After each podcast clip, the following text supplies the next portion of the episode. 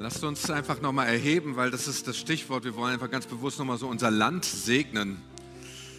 Weil es ist wichtig, dass wir, Land, dass wir unser Land segnen, weil Gott hat einfach einen großartigen Plan auch für unser Land. Und ähm, so auf mein Herz gelegt worden, ganz bewusst wirklich für die Universitäten und die Hochschulen einfach zu beten.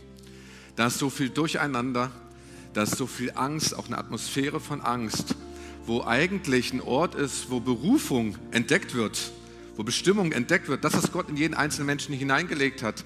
Und da wollen wir einfach reinbeten. Vielleicht streckst du deine Hände aus, vielleicht hast du auch Studenten vor Augen, wo du einfach denkst, wow, äh, da will ich gerade beten, Herr. Wir, wir, wollen, wir wollen, dass du kommst. Wir danken dir, dass du heilig bist. Herr, wir danken dir, dass du junge Menschen liebst. Und wir beten gerade jetzt, dass du eingreifst, dort in Universitäten, und auch in Hochschulen, da wo Menschen lernen, dass die, die wir, wir befehlen der Angst wirklich zu weichen, auch ein Geist der Furcht wirklich zu weichen, dass dort ein Ort ist, wo Begegnung ist, dass ein Ort ist, wo junge Leute Mut zugesprochen bekommen, Mut auch für ihre Berufung, Mut in ihre Bestimmung zu gehen. Herr, und wir beten auch da, wo Menschen mundtot gemacht werden, die das Richtige eigentlich tun wollen, aber die sich nicht trauen. Herr, dass sie den Mund aufmachen und dass du einen Geist in ihnen hineinlegst, dass es ein Geist ist, nicht der Furcht, sondern der Besonnenheit, der Liebe und der Kraft. Und das sind vielleicht keine lauten Worte, das sind leise Worte, die du da hineinsprichst, auch in diese neue, junge Generation. Eine Generation, die teilweise auch wirklich Angst hat vor der Zukunft und wirklich unsicher ist, was, was da ist. Aber du schenkst eine neue Zukunft in deinem Namen. Halleluja. Amen.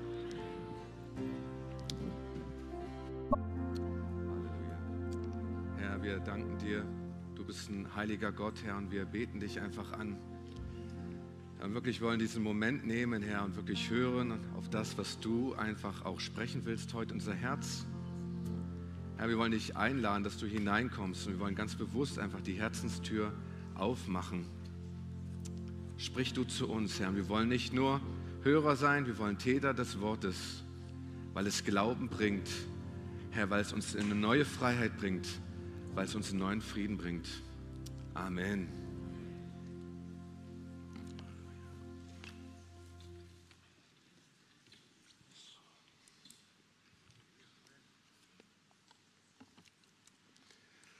So, was sind die größten und schwersten Sünden, die dir gerade einfallen?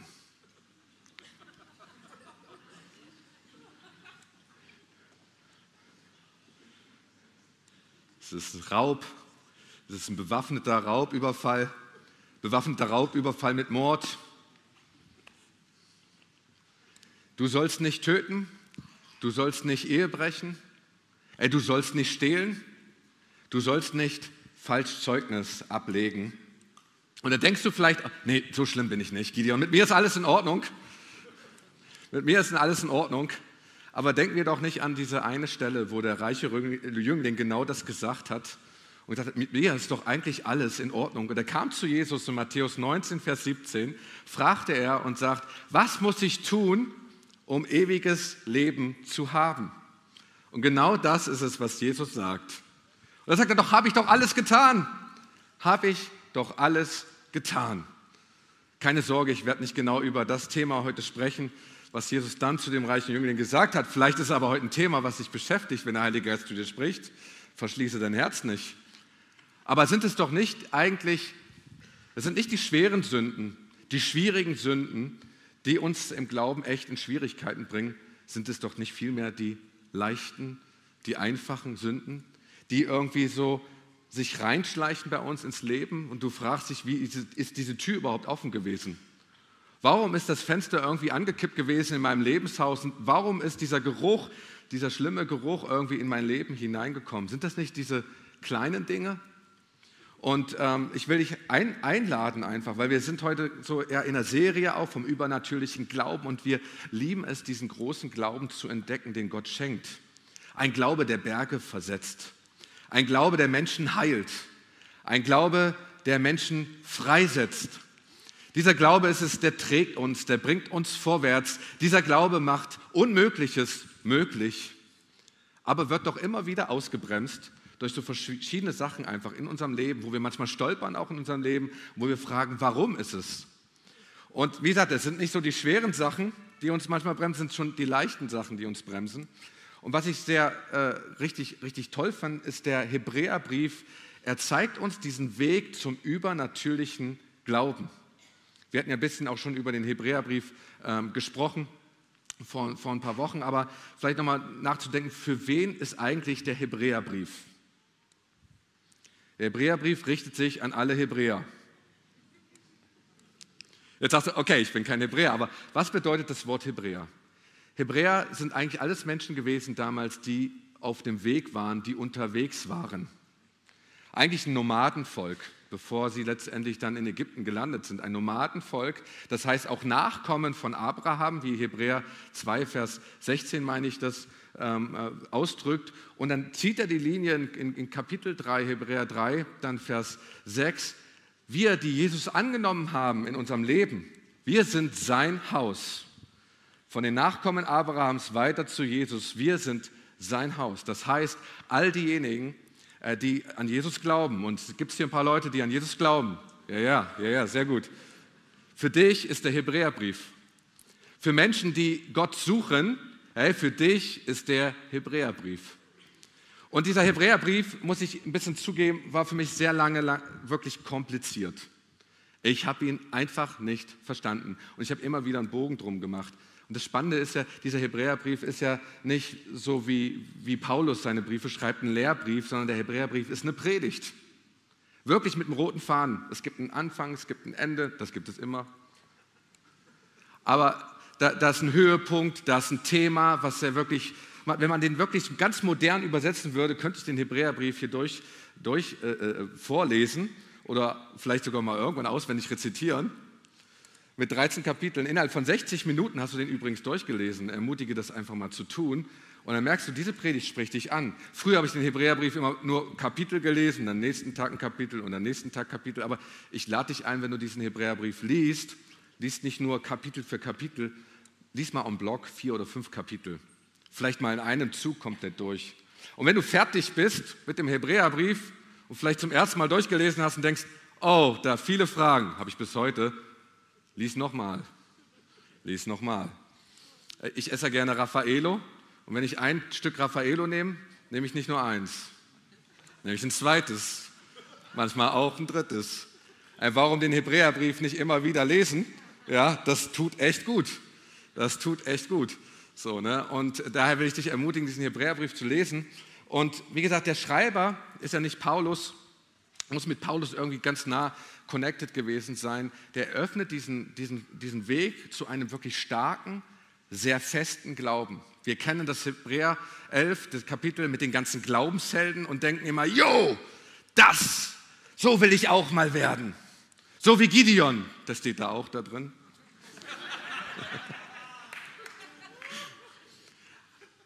Aber Gideon wird nur kurz erwähnt. So wie Abraham.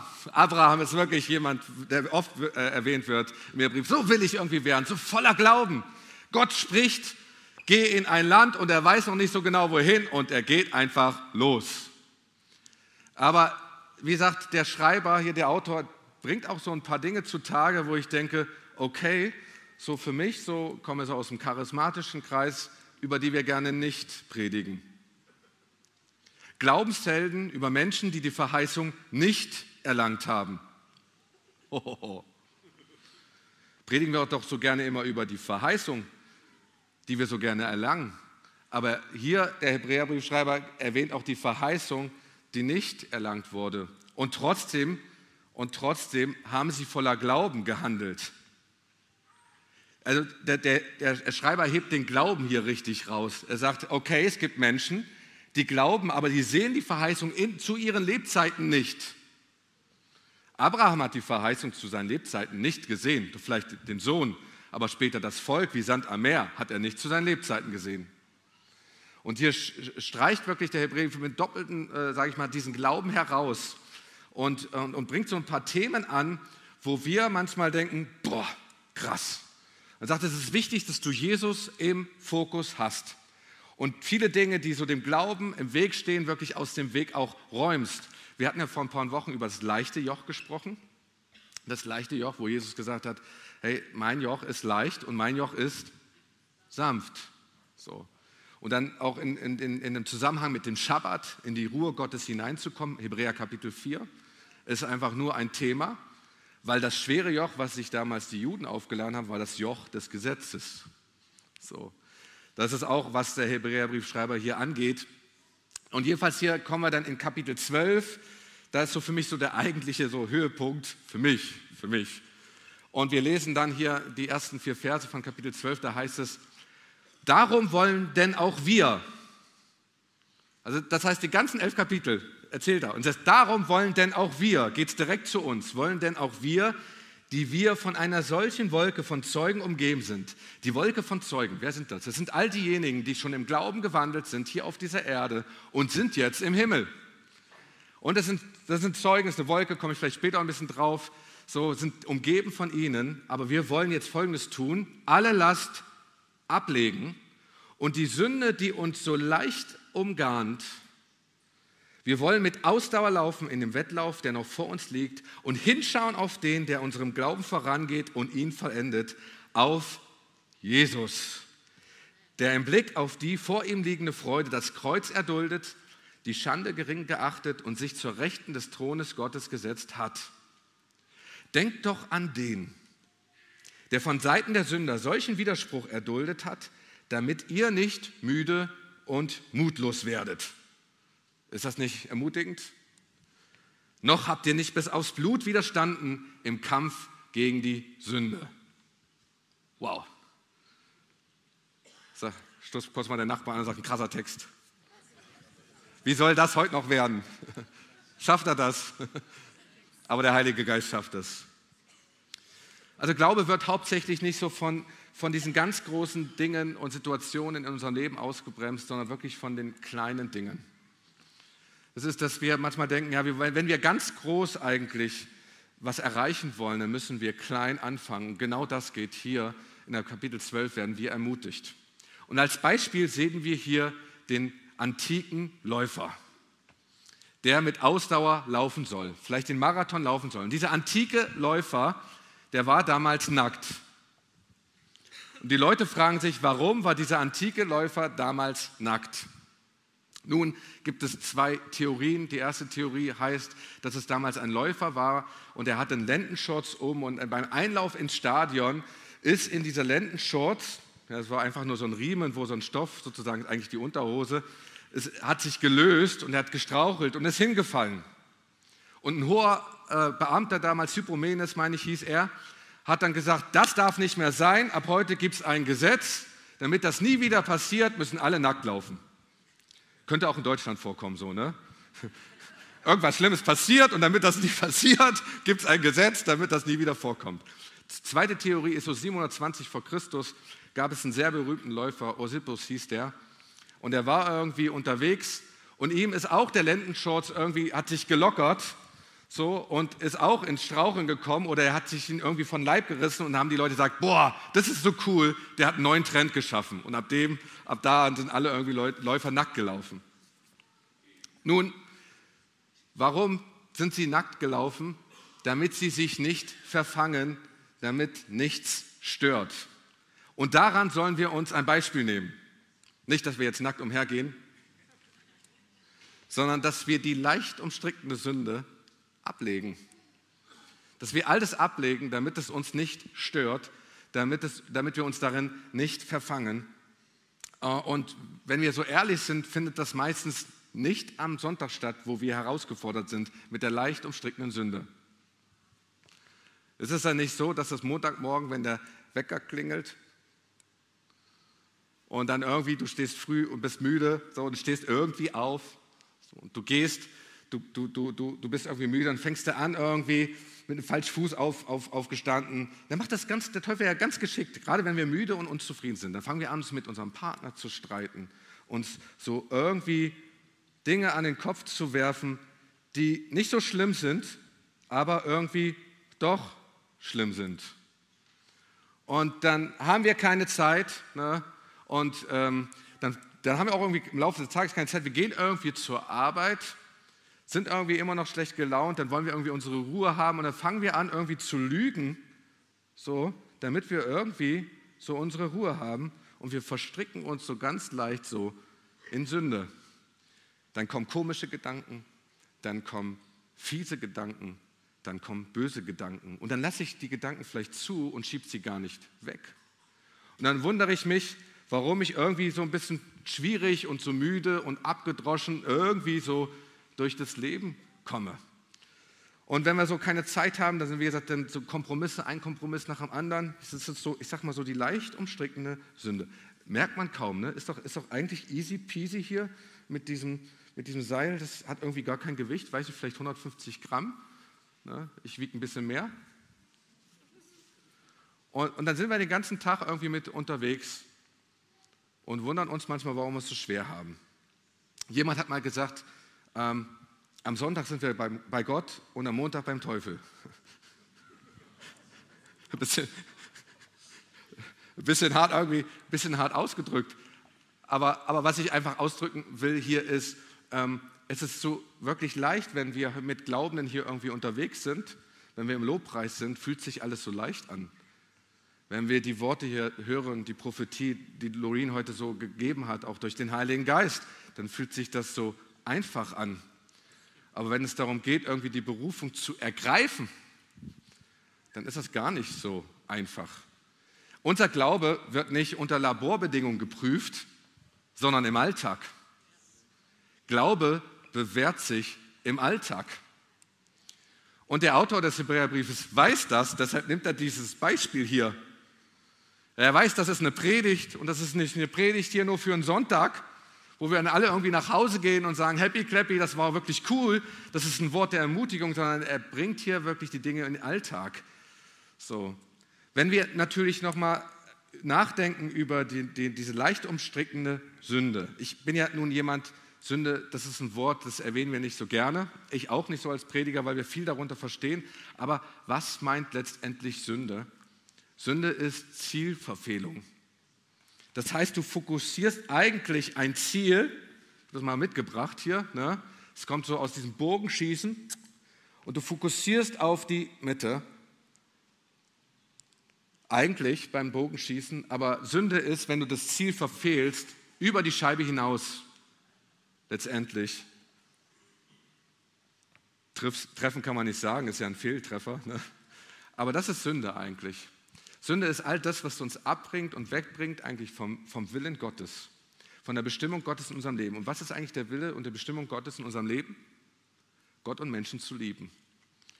Das bedeutet, kann für dich was ganz anderes bedeuten als für deinen Nachbarn, weil es ganz individuell sich ausformuliert, wie wir andere Menschen lieben, auch wie wir Gott lieben, wie wir unsere Liebe einfach zeigen. Ähm, aber ähm, Sünde ist wirklich das, wie gesagt, ähm, sagt man immer, wo wir über das Ziel hinaus schießen. Jeder Pfeil, der übers Ziel hinausschießt, trifft oft auch Menschen. Und das tut weh. Das sind Verletzungen.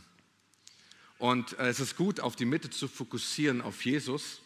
Wir treffen nicht immer 100% die Mitte, aber schon mal gut, die Scheibe zu treffen. Manche denken, oh, die Mitte treffe ich nie. Es geht schon mal gut, die, die, die Scheibe zu treffen. Und wenn du die Mitte fokussierst, ey, dann ist es schon mal eine gute Sache, dann ist die Chance sehr hoch, dass du die Scheibe eigentlich triffst. So, was ist das Ziel von dem Ganzen, was der Hebräerbriefschreiber sagt? Das ist letztendlich Friede. Deshalb lesen wir später in Hebräer 12, Vers 11 oder 14, jagt dem Frieden nach. Es bringt uns Freude und es, es bringt uns in eine neue Freiheit hinein. Friede, weil wir mit Menschen auf einmal in Frieden leben, weil wir Vergebung auf einmal leben, auch wenn es uns vielleicht auch nicht so juckt, weil wir denken, boah, der hat doch angefangen aber Friede, äh, weil Gott auf einmal hineinkommt. Diesen Willen, das, das, das, das wünscht sich Gott von uns. Alles andere bringt Bindungen mit sich, auch Bürden, auch Lasten, dass die Dinge, die wir irgendwie in unserem Leben haben, die wir nicht irgendwie in Ordnung bringen, äh, irgendwo tatsächlich uns fesseln, um wirklich letztendlich nicht das zu tun, was Gott eigentlich will. Und wer die Kompromisse nicht ablegt, der wird letztlich über sie stürzen. Und wer sie ablegt, ja, der wird das Ziel nicht nur erreichen, er wird es auch leichter erreichen. Ähm, Nun lässt uns der Autor nicht hier äh, alleine. Schon allein in diesen vier Versen gibt er uns vier Hinweise, wie wir dieses Ziel erreichen können. Hast du Bock, diese Hinweise zu, zu erfahren? Dann fangen wir an mit dem ersten. Lass die Last los. Lass deine Lasten los. Wir laufen einen äh, Langstreckenlauf und jede Last, die wir so mit uns tragen, wird immer schwerer. Ich habe hier extra bewusst hier mal einen Läufer genommen, der bergauf läuft. Bergauf ist ja jetzt nicht so einfach. Und ähm, da ist, wenn je schwerer es für dich irgendwie ist, also je mehr du bei dir trägst, desto schwerer wird es, je mehr du bergauf läufst. Bei meinen Kindern ist es so, die helfen mir ganz gerne und manchmal sage ich, hey, kannst du das tragen? Ja, natürlich kann ich das tragen. Ja, aber das müsst du tragen bis am Ende des Gartens. Ja, ich schaffe das.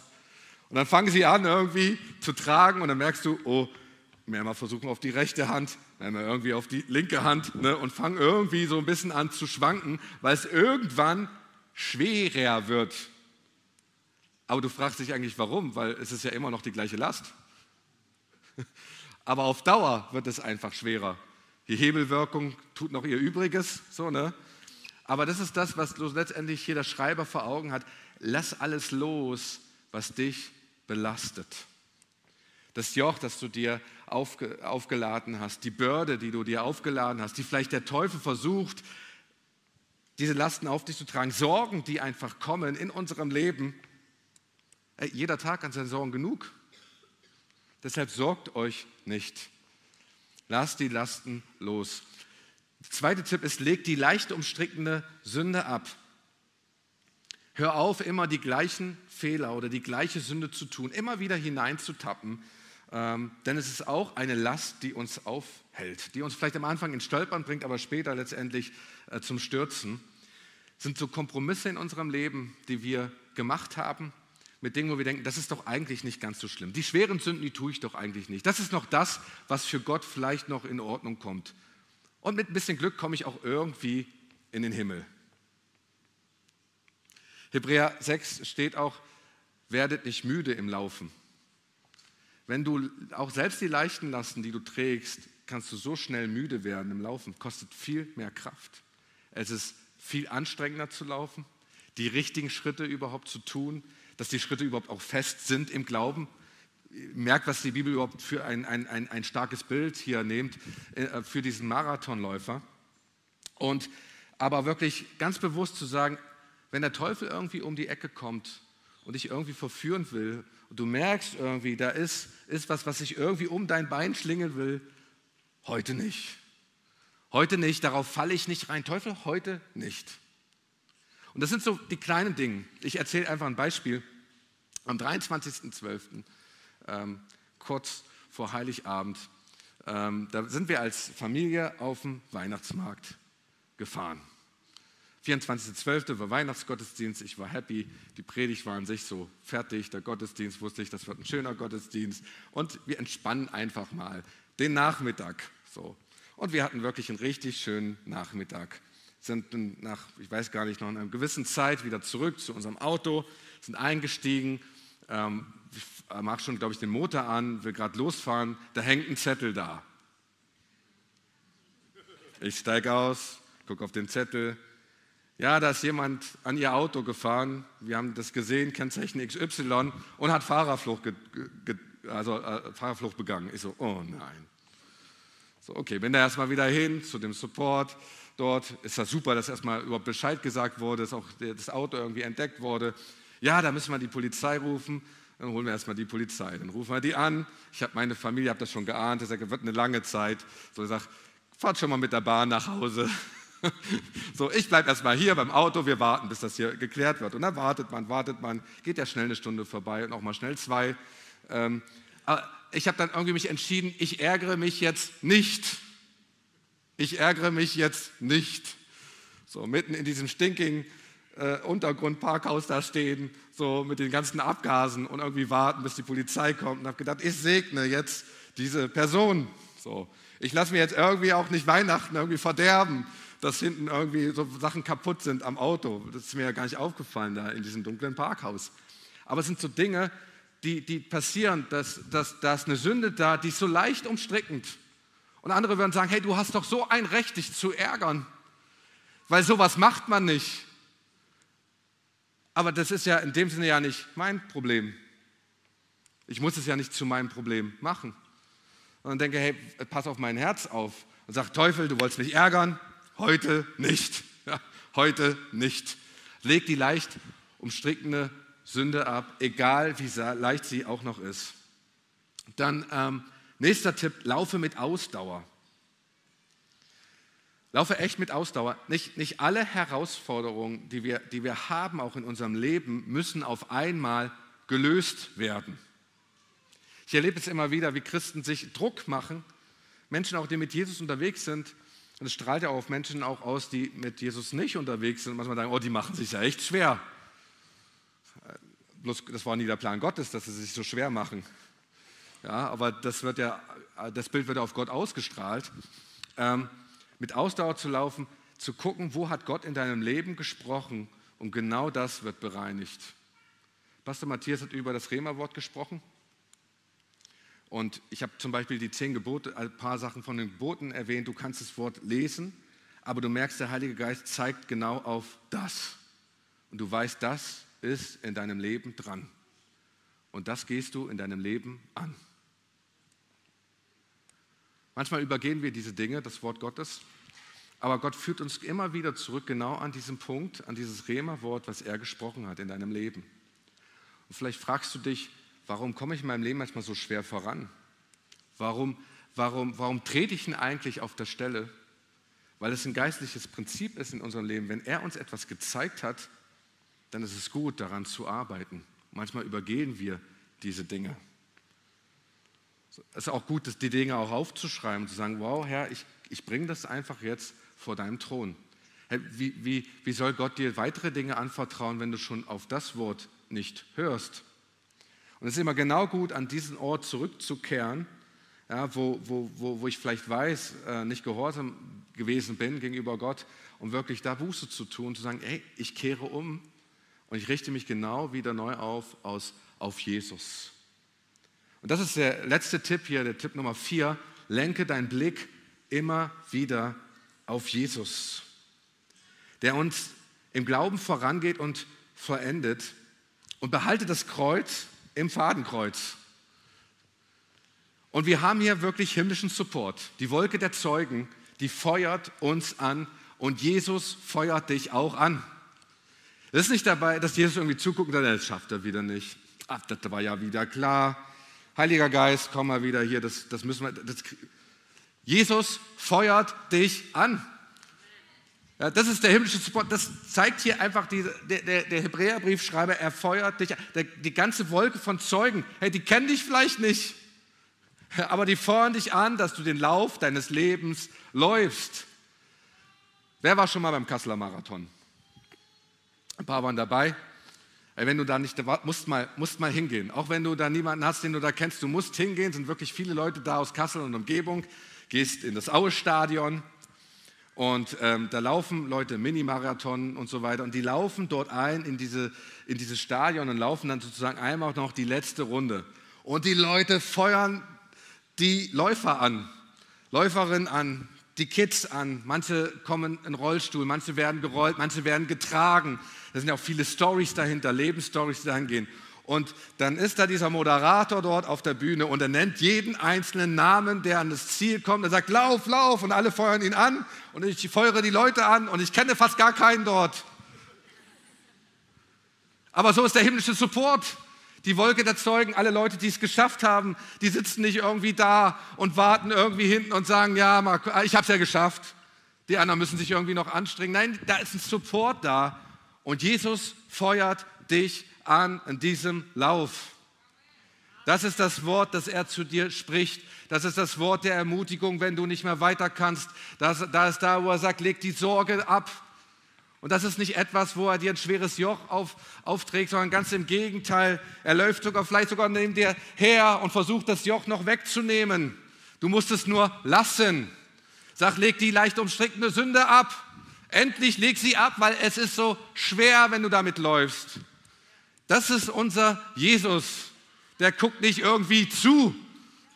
Und manchmal leben wir so, als würde er irgendwie nur zugucken und wir denken, wir müssen das alles machen. Und das finde ich so krass. Ich finde das so krass. Und wenn ich da Abraham oben sehe, da im Himmel, da feuert er an, Gideon, go, go, go. Komm endlich aus dem Knick. Gib ein bisschen Gas. Jetzt nicht zu schnell. Lauf dein Tempo, was Gott dir gegeben hat. Ist ja wie beim Joggen. Jeder läuft sein Tempo. Vielleicht bist du mit jemandem schon mal gejoggt und der eine läuft richtig schnell. Der sagt, aber jeder läuft sein Tempo, das Tempo, was Gott dir gegeben hat. Und oben ist nicht irgendwie eine Jury, die dir sagt, das ist richtig, das ist falsch, sondern die feuern dich einfach an. Nimm das einfach mal auf in deinem Leben. So musst du auch den Hebräerbrief lesen, du musst das Wort Gottes lesen. Das ist eine Anfeuerung. Das ist eine Anfeuerung. Deshalb liebe ich das Wort Gottes. Und deshalb lese ich das jeden Tag, weil es mich anfeuert es mich anfeuert und weil ich weiß, die Wolke der Zeugen und Jesus ist da. Nun, ich sag mal so, warum, warum laufen wir denn eigentlich? Ist eine wichtige Frage. Nicht nur um des Laufens willen. So, wenn du joggst, irgendwie willst du vielleicht abnehmen oder so, aber hey, wir laufen diesen Lauf, weil wir das Ziel erreichen wollen. Und das Ziel, was, was ist da? Das Friede, das Freude, das Gerechtigkeit, das Freiheit. Und das Spannende ist, wenn wir auf das Ziel hinzulaufen mit dem Fokus Jesus als Anfänger und Vollender, dann spüren wir auch schon, dass wir fast nah am Ziel sind. Es ist nicht so, dass wir das erst am Ziel erreichen. Das Ziel ist, der letzte Finish ist dann sozusagen, wenn wir die Augen schließen ne, und wenn, wenn wir dann bei Jesus stehen, vor seinem Thron. Das ist das letzte Ziel. Und wir laufen, manchmal beißen wir uns irgendwie auf die Lippen, weil da ist Schmerz da in unserem Leben. Herr, aber du weißt, bei Jesus ist Freude. Hey, du weißt, wenn du ein bisschen mehr durchhältst, da ist Freude. Und das sind Leute, die mich anfeuern. Und es geht nicht um Nachteile in unserem Glauben, sondern es geht um die Nachhaltigkeit in unserem Leben. Und häufig denken wir manchmal, wir haben Nachteile im Glauben, wenn wir bestimmte Dinge äh, äh so machen. So, deshalb machen wir Kompromisse auch mit der leicht umstrickten Sünde, aber es geht nicht um die Nachteile, es geht um die Nachhaltigkeit, die wir hier sehen. Weil alles, was, womit wir uns jetzt belasten, wird schwerer später. Deshalb steht hier in Kapitel 12, Vers 4, noch habt ihr nicht bis aufs Blut widerstanden im Kampf gegen die Sünde. Ich meine, hier werden wir nochmal ermutigt. Ich weiß ganz nicht, ob es Ermutigung ist oder Entmutigung, weil, weil eigentlich drückt so ein bisschen der Schreiber aus, naja, ähm, was, was wir hier gerade erleben, ist eigentlich gar nichts, weil vorher redet er von den Glaubenszellen, die wirklich für ihren Glauben gestorben sind und nicht gerade schön gestorben sind, sondern er sagt, hey, noch habt ihr nicht bis aufs Blut widerstanden, aber er ermutigt uns und sagt, hey, hey, du musstest für deinen Glauben vielleicht noch nicht sterben, deshalb leg doch jetzt schon die leicht umstrickende Sünde ab, weil es wird nicht leichter, wenn es mal wirklich drauf ankommt. Und ich will vielleicht einen Weg zeigen, der dir helfen kann, vielleicht dem Feind auch ein Stoppschild zu zeigen, weil die Kunst liegt nicht im Aufladen, die liegt auch im Ablegen. Es drückt er dann im letzten Kapitel 13, Vers 5 so aus, begnügt euch mit dem, was ihr habt. Begnügt euch mit dem, was ihr habt. Ähm, ich hau mal so eine These raus, Zumindest ist es so meine Beobachtung. Ähm, steht jetzt nicht so direkt in der Bibel, aber meine Überzeugung ist, dass, dass Sünde und auch Zielverfehlung in unserem Leben viel zu tun hat mit unserer Bedürfniskultur. Die Art und Weise, wie wir unsere Bedürfnisse befriedigen. Ist vielleicht jetzt ein bisschen ein hartes Wort. Versuche das ein bisschen zu beschreiben, was ich damit wirklich meine. Ähm, wir sind so aufgewachsen, dass alles, das, was wir an Bedürfnissen haben, sofort, sofort dem nachgeben. Damit verdient man Geld. Das ist, das, das ist unsere Konsumgesellschaft. Und ähm, es ist letztendlich so, alles, was wir eigentlich irgendwo brauchen, sei es die kleinen Bedürfnisse oder die großen Bedürfnisse, alles ein Klick weit entfernt. Mit, mit einem weiteren Klick hast du das auch bezahlt, ganz schnell. So, und dadurch triggert etwas bei uns an, wo wir sagen, ja, das, was du willst, das mach einfach. Aber das ist nicht der Wille Gottes. Es gibt viele Bedürfnisse, es gibt gute Bedürfnisse. Nicht jedes gute Bedürfnis ist unbedingt der Wille Gottes. Zum Beispiel, wenn du, ähm, wenn du reingehst äh, in einen Einkaufsladen und ich liebe, und ich liebe Schokolade. So, und da gibt es diese Schokoriegel. Und du hast gerade irgendwie Bock und Lust darauf, diese Schokoriegel zu nehmen. Kosten auch irgendwie nur 2,19 Euro. Ey, nur 2,19 Euro. Und dann willst du diesen Schokoriegel einfach nehmen. Ja, weil 2,19 Euro ist ja echt nicht viel. Das kann man sich doch einfach mal so leisten. Aber was ist, wenn du mal diesen Drang, einfach mal diesen Schokoriegel zu nehmen, unterdrückst und sagst, heute nicht? Das Bedürfnis nicht erfüllst, wonach du gerade dich irgendwie sehnst. Auch wenn du 2,19 Euro in deinem Portemonnaie hast. Die Bibel nennt es ja Enthaltsamkeit. Enthaltsamkeit ist übrigens nicht nur ein Wort im sexuellen Sinne, sondern meint eigentlich generell in unserem Leben enthaltsam zu sein. Begnügt euch mit dem, was ihr habt. Selbstbeherrschung, sich auch irgendwo selbst zu beherrschen. Die Frage ist, wo üben wir das heute noch? Hey, weil du kannst alles machen, was du willst. So, das ist die Botschaft hier in unserer Welt, die Message, die so rausgeknallt wird. Aber es ist nicht unbedingt alles gut für dich. Ist die Message, die Gott rausbringt einfach mal wirklich zurückzunehmen, zu sagen, muss ich wirklich dem immer nachgeben? Lerne hier vielleicht zu verzichten, vielleicht mal auch weniger zu kaufen, weniger zu machen, auch wenn du das hast, vielleicht mal zu warten, Herr Gott zu fragen auch. Und das wird etwas tun, weil du lernst nämlich Nein zu sagen. Du lernst, du stärkst deine Widerstandskraft. Ich habe es lange nicht verstanden, weil wozu muss man heute fasten? Ist doch so bequem. Aber das ist, das ist aber etwas, was uns äh, wirklich Jesus einfach gezeigt hat, dass es so wichtig ist für unser Leben. Da ist eine Kombination, könnte sein, dass dir das hilft. An alle jungen Gamer, geh sorgsam mit deiner Zeit um. Die Statistik sagt, bis, bis, bis, bis zum 21. Lebensjahr hast du 10.000 Stunden im Schnitt im Spiel verbracht. 10.000 Stunden. Hey, wie viel das ist über die Jahre aber vielleicht nimmst du dir Zeit, mal deinen Glauben zu stärken, vielleicht Zeit, eine Freundin zu finden. Oder du kannst natürlich auch das nächste Level von Call of Duty schaffen. Aber wenn du den Marathon läufst, ist es besser, die Playstation zu Hause zu lassen. Ich sage nicht, dass Spielen verkehrt ist, aber ich sage das Übermäßige in dem, was wir manchmal einfach darin tun.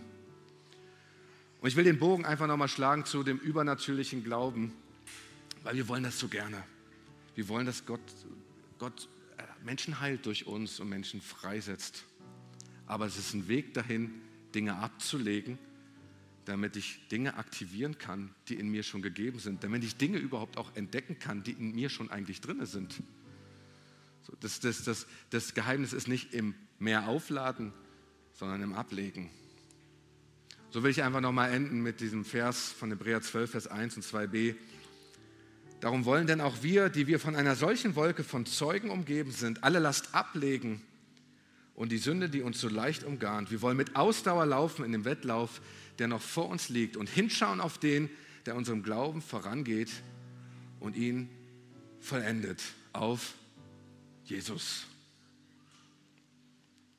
Und ich will dich fragen heute, diesen Morgen, kannst auch gerne die Augen schließen, wenn du magst. Wo hast du in deinem Leben zugelassen, dass die so kleine Sünde dich so umstrickt. Vielleicht fallen dir ein paar Dinge ein. Kleine Dinge, womit du struggles, womit du irgendwie ständig strugglest. Hast du immer gedacht, eigentlich ist das nicht so, es hat gar keine Bedeutung, aber es ist nicht bedeutungslos in diesem Fall. Wo hast du es zugelassen, dass Kompromisse hier und da gemacht wurden, die nicht im Willen Gottes sind? Auch in deinem Leben, wo du gesagt hast, hm, eigentlich Gott, schön, dass du das gesagt hast, aber eigentlich will ich das machen. Und wo hast du dich vor dem Rema-Wort Gottes bis heute verschlossen? Kehre an dem Ort zurück, wo Gott gesprochen hat und sag, Herr, hier bin ich, sende mich. Und lass uns die Zeit einfach nehmen, Gott eine Antwort zu geben. Und wenn es dir hilft, eine Entscheidung zu treffen, an Ort und Stelle dort, wo du bist, dann steh doch einfach auf und sagst, Herr, hier bin ich. Herr, hier bin ich. Ich will nicht nur sitzen bleiben. Ich brauche das gerade für mich. Dann steh doch gerade an Ort und Stelle auf. Hier muss keiner nach vorne kommen. Weil das ist einfach da, wo du sagst, Herr, da will ich heute eine Entscheidung treffen.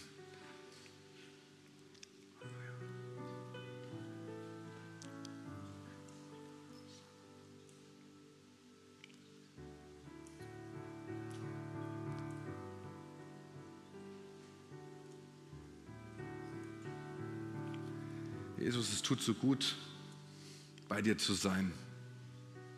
Du zeigst nicht mit dem Finger auf uns. Herr, du willst uns helfen. Herr, und gerade jetzt bete ich für all diejenigen, die heute eine Entscheidung hier in, diese, in diesem Sinne getroffen haben, dass ganz neu es klar wird, was du willst. Dinge auch abzulegen. Und ich spreche hier einfach auch Vergebung aus wo du Dinge jetzt vor Gott einfach äh, gelegt hast. Spreche wirklich Vergebung aus.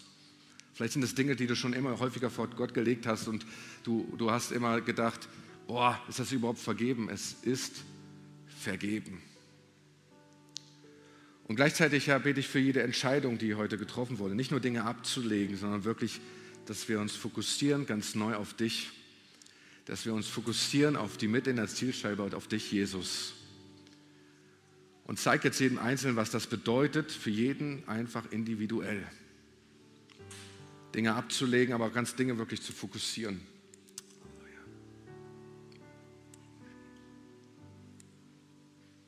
Lass uns einfach so in dieser Atmosphäre bleiben. Und ich habe noch eine Frage. Und bevor ich die Frage stelle, noch eine Story. Weil als ich so ein bisschen über den antiken Läufer auf den gestoßen bin, haben die später ein Preisgeld äh, ausgerufen von 500 Drachmen. Und diese 500 Drachmen, damals konnte man sich damals ein Schaf kaufen. Das war damals echt was wert. Und ich habe an das Lamm Gottes gedacht. Das Lamm Gottes als Preisgeld. Wenn du das Ziel erreicht hast, erwartet Gott auf dich. Und vielleicht bist du hier und äh, hast noch nie eine Entscheidung für Jesus getroffen. Er ist das Lamm Gottes das am Kreuz für dich gestorben ist. Und ähm, das Preisgeld wartet auf dich und du hast dieses Lamm Gottes, Jesus, vor Augen. Und wenn du noch nie eigentlich dieses Ziel generell fokussiert hast, will ich dich einladen, einfach heute diese Entscheidung zu treffen, weil Gott lädt dich ein. Und wenn du das tun willst, steh doch einfach vielleicht in deinem Platz auf, während die anderen schon so stehen. Oder gib ein Handzeichen. Wenn du das tun willst, heute diese Entscheidung zu treffen, dann zeig einfach ganz kurz und sag, hey Gideon, ich bin bereit, heute das einfach zu tun. Ja, vielen Dank. Vielen Dank. Lass uns gemeinsam aufstehen. Und lass uns dieses Gebet beten. Einfach zur Unterstützung, dass wir einfach alle beten und sagen einfach, Jesus, danke, dass du für mich gekommen bist und den Tod überwunden hast, damit ich leben kann Danke, dass du mich anfeuerst. Ich will dir heute nachfolgen und deinen Weg gehen. Mache mich zu einem neuen Menschen. Deshalb lasse ich das Alte los und ich übergebe dir heute mein ganzes Leben. Und ich empfange jetzt dein göttliches Leben und bekenne, Jesus Christus, du bist mein Herr. Amen. Gebt doch mal einen fetten Applaus für alle, die heute diese mutige Entscheidung getroffen haben.